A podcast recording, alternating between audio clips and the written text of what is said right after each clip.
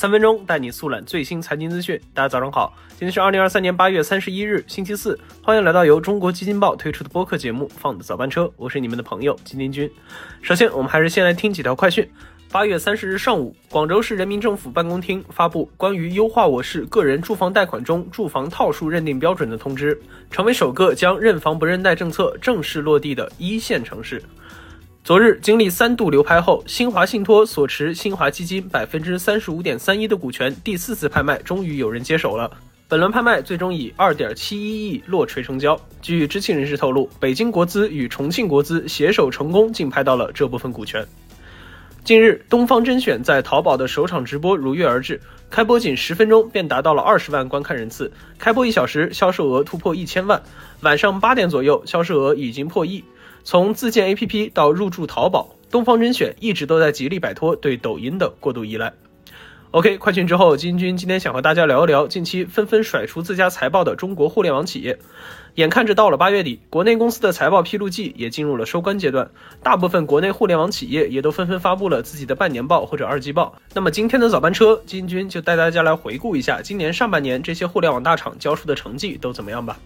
总的来看，大厂的进步有目共睹，营收普遍实现同比增长，而且部分大厂的增速远超市场预期。困扰互联网行业许久的亏损问题也有所改善，其中美团、百度、快手和阿里利润更是爆表。也有一些企业虽然盈利相对不高，但也在扭亏为盈的道路上更进了一步。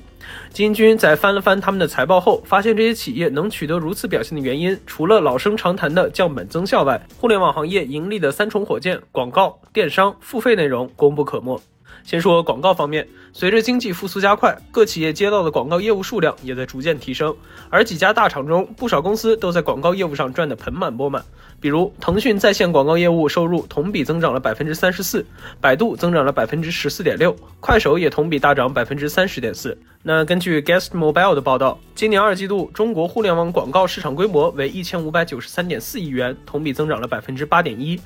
再说到电商方面，就不得不提几家头部电商企业，比如阿里、京东、唯品会等等。那随着消费需求的日渐旺盛，零售和电商复苏的步伐也在加快。其中，京东二季度总收入同比、环比分别增长了百分之四点八五和百分之十九，唯品会的 GMV 同比增长了百分之二十四点五。而刚刚经历拆分的阿里旗下的天猫自营商品收入也同比增长了百分之二十一。就连小米的电商零售业务也在二季度得到了很大的提升，物联网与生活消费产品收入同比增长了百分之十二点三。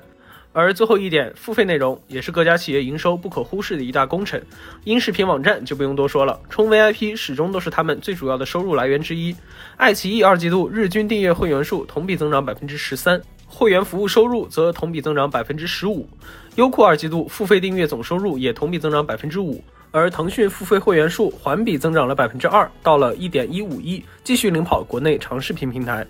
那大家可以从数据中看得出来，总体上今年二季度国内互联网公司的业绩基本都有可圈可点的地方，而三级火箭的齐头并进，也充分说明了当下我国经济复苏态势的持续向好，居民消费信心的稳步提高。而居民消费作为我国经济的晴雨表，与当下互联网公司的业务拓展方向始终保持强相关。因此，这几家互联网企业的优异表现，也是我们当下整体经济的一个缩影。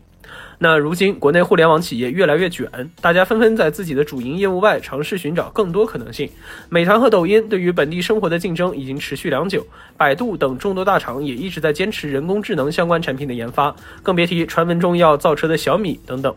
那放眼未来，随着互联网红利潮的退去，互联网企业的多元化已成必然趋势。在尽可能控制成本和保持主业稳定发展的基础上，积极开拓更多赛道的可能性。而二季度各家企业的优异表现，基金君也相信给他们带来了下半年持续投入的信心。下面就让我们一起来期待吧。好，以上就是我们今天放的早班车的全部内容了。感谢您的收听，我们明天同一时间不见不散。